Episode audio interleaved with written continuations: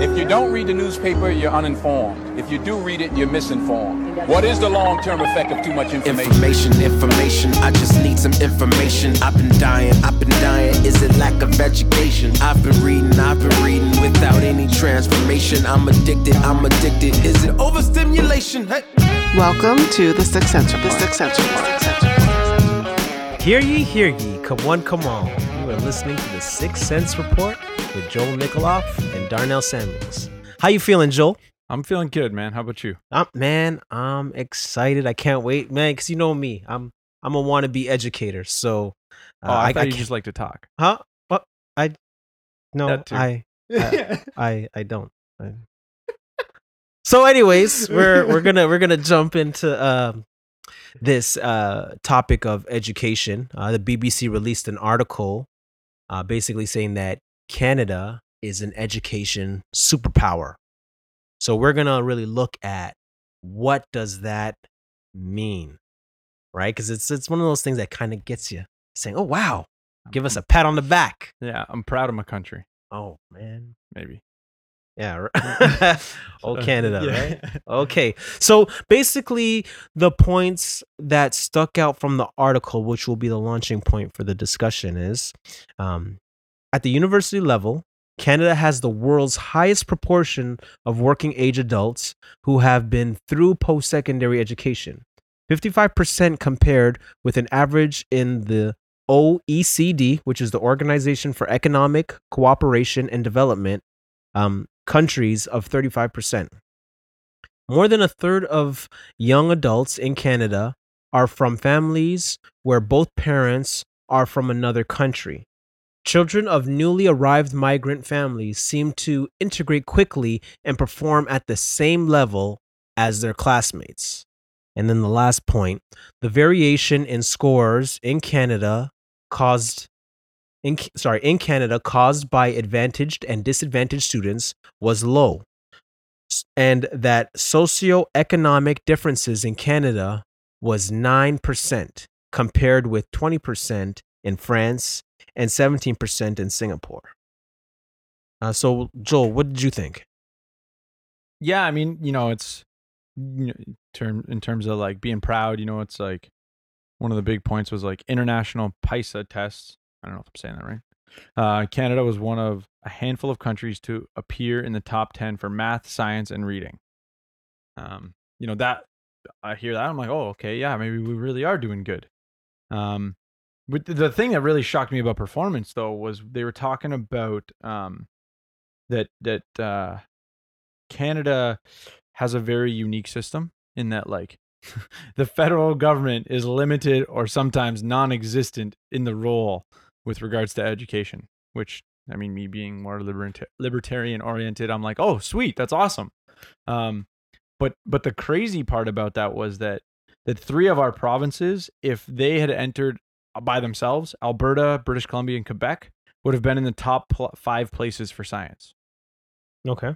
so I mean, those are a little bit different points, but they're to me they were like, oh, okay, these are actually maybe some of the good things. Mhm. Uh, the downfall, though, um, is that I, I actually found a, a response article from the Huffington Post Okay. um, where some of the finer points are, are are pointed out, and and I mean the tagline probably says it all, which says, "Let's look more at data before policymakers and universities believe their achievements." Right. Um, and the most significant of that, or the simplest way of putting it, was that our scores were actually declining. Oh wow. But but you know what? But that makes sense because even uh, throughout the BBC article, um, it was somewhat bragging at the fact that we didn't have a plan for our education system. But we And I- got here. Right, but but we're number one. Um, and I remember from playing uh, you know, Brampton Blue Devil basketball back in the day, right? Uh, coach always used to say, preparation prevents piss poor performance. So the fact that there is no game plan and you're not prepared and you're winning um, defies logic to me. So hopefully, as we continue to dig into this thing, we can Well, kind of see what's going Pl- on. play a little bit devil's advocate. I mean, you know, you think about economics and we say the complete opposite. you know those who try to plan the economy Mhm. end up with a piss poor performance. Well, actually, yes, yes, this this is true. Okay. So you end up with Venezuela, but Right. let's, let's- That- let's not go down that route. It's a that's next week. That's another podcast. that's Um, next week.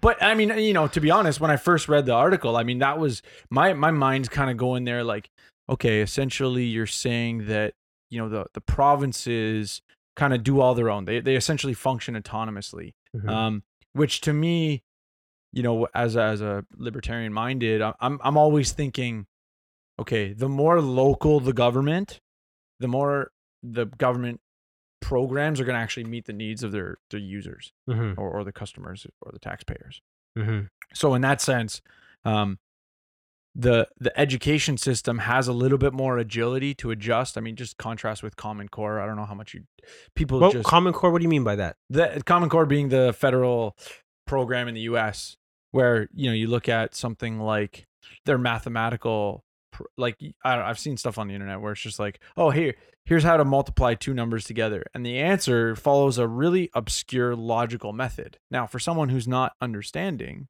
that might actually be able to explain it to them Mhm. but for the kid who already gets math, you're like the guy's like, what am I looking at? This makes no sense. Like I'm very mathematically inclined. I mean, I did math as you know that was my electives when I was in school because I did well in it. Right. And and if I, when I'm looking at them, like I would never teach it to a kid that way. Now, if I was I tutored math, if I had a kid who didn't understand, maybe I would teach it that way.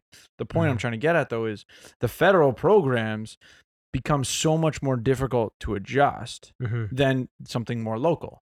So if the programs are designed by school board, which I mean we're not new, we're, we don't have an expert understanding of how the, the school boards or the provinces function their their curriculums.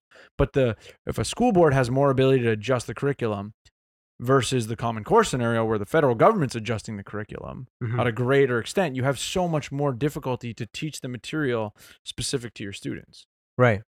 Right. Okay. Okay. And, and and that and that makes sense. That I can agree with. Um, but then at at certain points, um, with the testing that was done, it still showed that we were falling short. Right. Yeah, I mean, essentially the the the BBC article really points out that you know the the data they gave was clearly, I mean, had some sort of an agenda. I mean, to that you know they're, I mean, it's very peculiar that BBC is promoting Canada. I mean, my my inclination when you take in the context that um you know so the the BBC art, or sorry the Huffington Post article said, looking at historical data back to early 2000s, Canada's performance on PISA tests is in decline. We're we are definitely not climbing any ranks. Mhm. Only two countries in 2003 performed better than Canada on combined mathematics scale, and in 2015, Canada ranked in 10th. Right. Right. But see, and, and this is the thing that's kind of weird. And, and I think that it's important for our listeners uh, to follow along with us that um, a lot of times when we take in these articles, um, we have to be able to compare it. It's not just to write off one particular view, but to compare the view. So we have two articles that are basically contrasting each other. We're going to look at, you know, what makes sense, right? So the second point that they had was um, Canada's uh, high proportion of working age adults with post secondary education. So basically, it's saying that um, we have a lot of people in the workforce who've done post secondary. And that sounds great, doesn't it, Joel? Yeah, of course. I mean, maybe back when the post secondary education was more of a unicorn. what do you mean by that, man? Well, I mean, you know, think about it like 50 years ago when you had a post secondary education, you were one out of what, 50 people that were applying for the same job that you had this differentiating factor. Mm-hmm. Now, when one out of two candidates has a that differentiating factor, it's no longer a differentiating factor. Right. And that, this this counter article essentially points out that you know essentially minimum paying jobs, not obviously not entry level, not minimum wage jobs, but Mhm.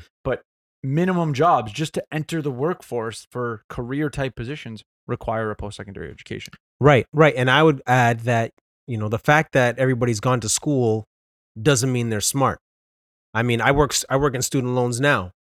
And the amount of kids who call in and don't know how to fill out the application and then go about you know right right a lot of times it's their parents who call in and are asking are are, are doing the applications for them right? So there's a lot of people like honestly we have an amazing student loan program right? Where anybody can anybody can get a student loan. And it's one of those points where i remember like being in school going to sheridan college and seeing guys who did worse than me in school at sheridan taking classes so it, it was like actually well, i don't know if they were taking classes. They were just like stealing books from the book room and selling it at a lower price. But even then you could see that they were economically minded right? But I, but i mean the point is that they were trying um, to get into school and even though they didn't do well in school they still got in. So i think that's also a reflection on on on our system in regards to our low standards and having classes that don't necessarily mean anything or programs. And i'm sure they have the same issue in the us as well right Yeah, I mean, I mean, the beauty, you know, if you try to, com- and then the article makes this point that that Canada has a really low entrance barrier. Like, there's low friction, right? You want to go to post secondary education, even if you can't qualify for student loans, you can get a post secondary education. I mean, I went through all of school, paid for it all myself without getting a loan. Mhm. Uh, I mean, it, it wasn't easy. You know, there's there's people that got to work, you know, a full time job and go to school part time. Right But the cost, it's not like the U.S. where the costs are forty thousand dollars a year. We're we're basically paying forty thousand max for full education for four years. right You know, the high end stuff, like you know, you're going to become a professional. You're getting a designation of some sort. right You know, whereas the other programs are are a little bit lower, probably closer to the twenty five thirty thousand dollar programs. Mhm. Obviously, if you're doing lawyers and and you know eight year programs, then that's a different conversation. But the U.S. where they're coming out of school with two hundred thousand dollar loan, like Mhm. You know that's a it's just a a hurdle that you can't even get out of because if you claim bankruptcy you don't even lose it but that's a That's again, ano- yeah. that's another podcast that's next week So okay, right, right, okay. So then there you go. So the fact that you've done post secondary doesn't mean you're smart, right? Next point. Yeah. Next point. well and it doesn't mean you're going to get a job Oh, oh, oh. and that's that's uh, why so many people are still sitting on student loans because they have to apply to oh look i don't have guaranteed employment. I need an exemption from my interest. Right, and Right. so right, and and trust me, yo, yo, customers call in at work, and for some reason, people think that, um, yes, they've borrowed money, and that it should necessarily lead to a job, and when they don't have a job, and I've seen situations where guys have done, you know, computer engineering, and at some point they're mowing lawn, they're just mowing a lawn, Yeah. to pay bills, and and it's one of those things where where people feel like, okay, well, you know, I think I got ripped. Well, I mean, uh, you know, the the economics perspective of this is, you know, the why is the student loan program growing? Well, because the student loan, this the cost of education is growing in Canada. Like they talk about the education in Canada being cheap, but there's a, a study, I think it was by the Fraser Institute, that said over the last 10 years, 98% of the price increase is due to student loan increase. Mhm. Right. And if you think about it from an economics perspective, you're making like prices indicate value.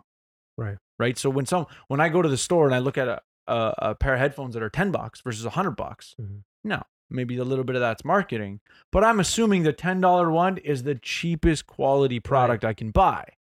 Whereas the hundred dollar one's got to at least have a little bit more quality because the name brand that's on it is trying to maintain the reputation. And if mm. that headphone's going to break in 30 days, that reputation's going down the drain. Right. So when you look at it from an from a price point, when students make a decision to go into education, they're not evaluating the cost because guess what? The cost to them is zero. They can basically apply for a loan and get approved. As you said, the it's it's, it's almost imp- like impossible to get denied Right. right so playing that back in the sense of if I didn't couldn't get a loan that easily i'd have to evaluate Yes. okay what is it what is it what am i going to pay to get this education Or even if we had a higher standard academically, um, to phase guys out. well i mean and that's a a reasonable you know approach but at the same time then you get into this equal opportunity question Yeah. right? Right. so so is the is the stand and especially when it's government funded Mhm. education right because now it's saying well the government's not letting this people who aren't smart enough in but the thing is to why are there more lawyers than there are, or so why are there more people with a law degree than there are lawyer positions? Well, because they didn't. Were, people who decided to go to law school didn't evaluate whether for them the amount of money they had to spend and being able to go to a bank and say okay here's the money i'm going to borrow. Here's how i'm going to pay it back. Here's my plan and and lay out all of the aspects that you normally would when you're borrowing money for something. Mhm. you're just simply going i want the money and then you end up with people getting like a degree in something that they just thought oh i'm going to go get a history degree but i don't want to be a teacher. I just Right. wanted a history degree No, and and, that, and, that, and that's crazy, and, and that's why we kind of have to take a step back and look at these things. Now, like the third point now they have is low performance variation in advantaged and disadvantaged children. So essentially, he's saying that um, we provide equal opportunity uh, for immigrants. That's why they come here, and when they come here, they help us. But one of the things I thought was kind of disrespectful, I'll just call it out, uh, the way how he worded uh, the way how um, immigrants have helped us academically. And he uses uh, the word and he says, uh, he says, children of newly arrived migrant families seem to integrate quickly and perform at the same level as their classmates. Now, I don't know about you, but I know when those immigrant, immigrant kids came to my class, they were killing it right? No, I, it's just one of those points. We know that. We know that. So when he says like they're performing at the same at the same level, I'm like, come on, man, that's just flat out disrespectful. You know what I mean? Shout out to all the immigrants who come to the country and, and, and build us up and show us how it's done. You know, coming from um, academic programs where, yeah, it's rigorous, right? And then they come here, or even not even not even if it's rigorous, but sometimes you know their parents value education a lot more, and they understand what's at stake. So they come here and then they raise our average up, and so we we look good on paper.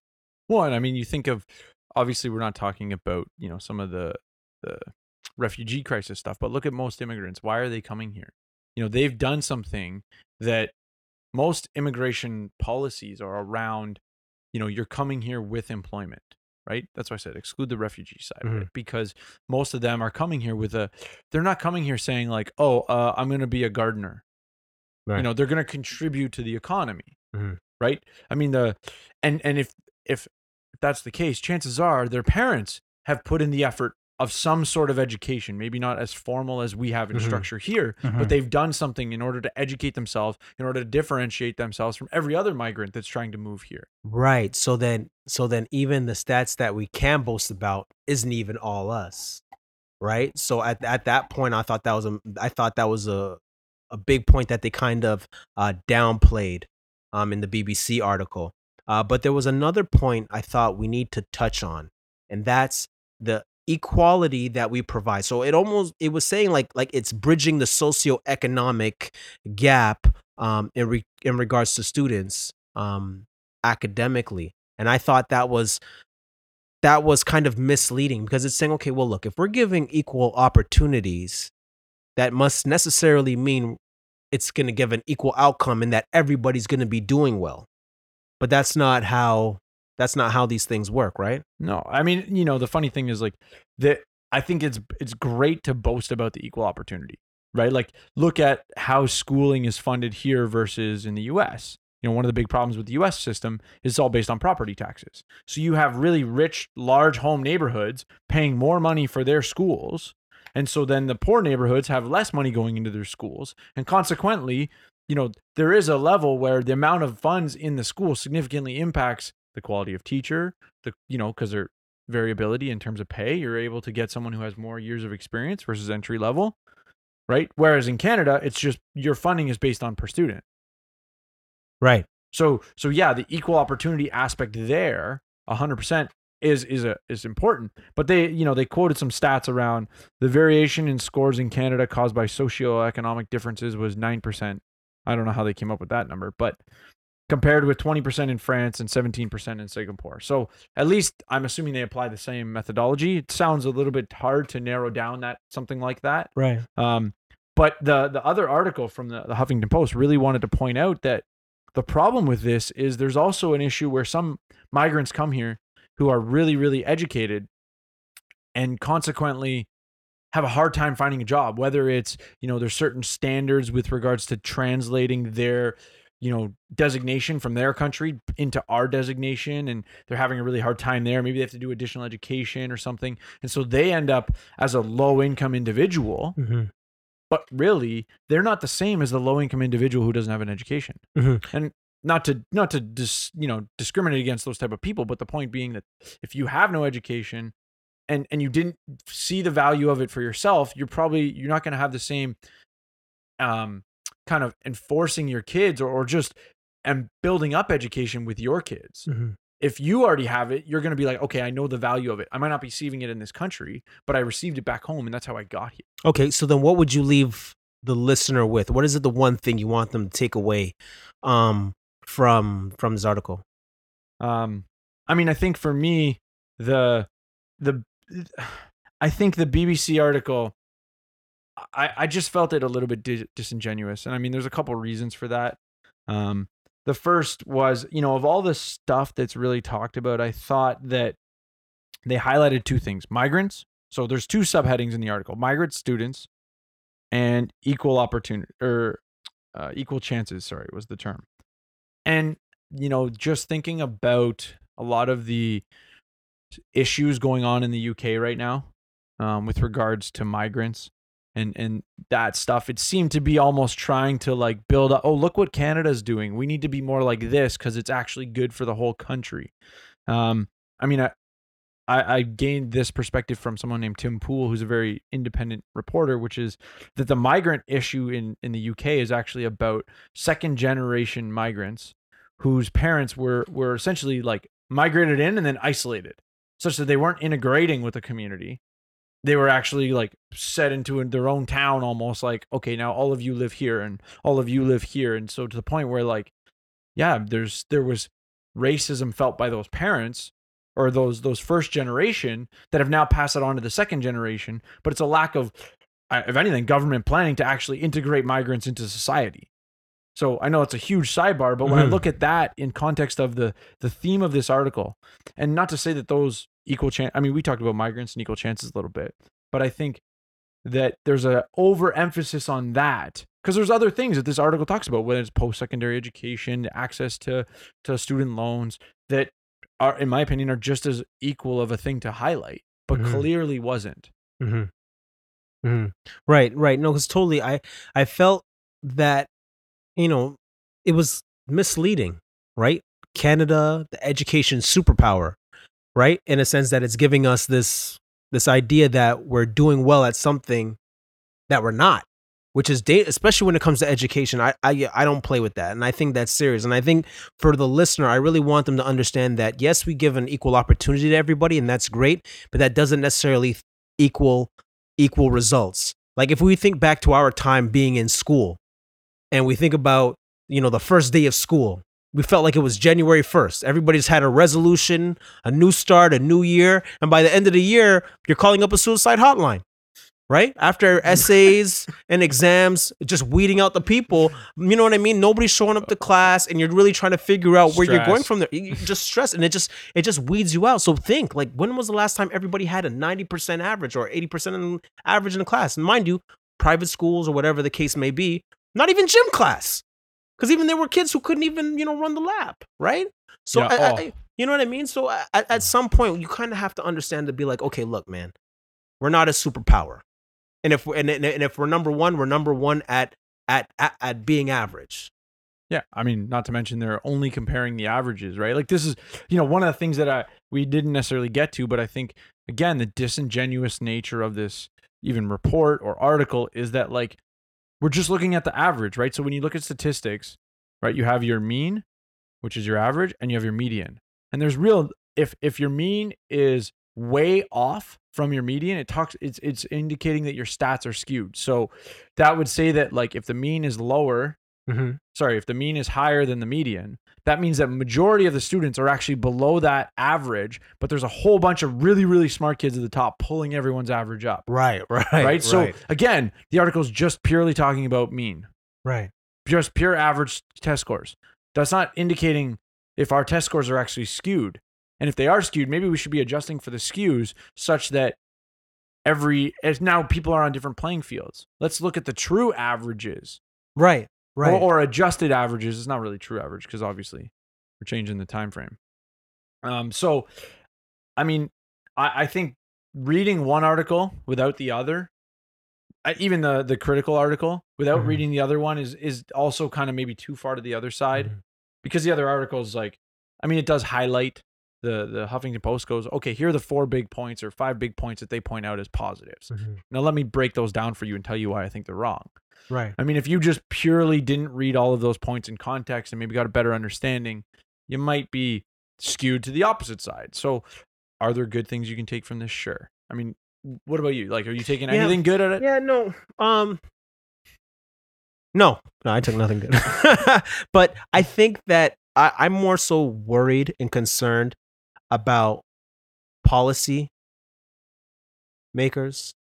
I'm I'm I'm worried about um you know school boards um getting gassed up by by this article right and at some point you know you have to take a step back and say you know what's really going on especially for the student who's going into this pro- going into these programs and saying okay well look um you know so and so school is killing it right? Therefore this is the spot i'm supposed to be at uh, based on bbc uh and, and the report that it gave. I i just want to encourage the listener um to uh use discernment um be a good historian and that's why you know you're listening to us um because this is this is well this is what I do and and I and I think it's important to practice these good skills in regards to really looking at what these articles are saying not just the one um but but other but other perspectives right and and getting a good feel for it and I and I hope that this conversation is helpful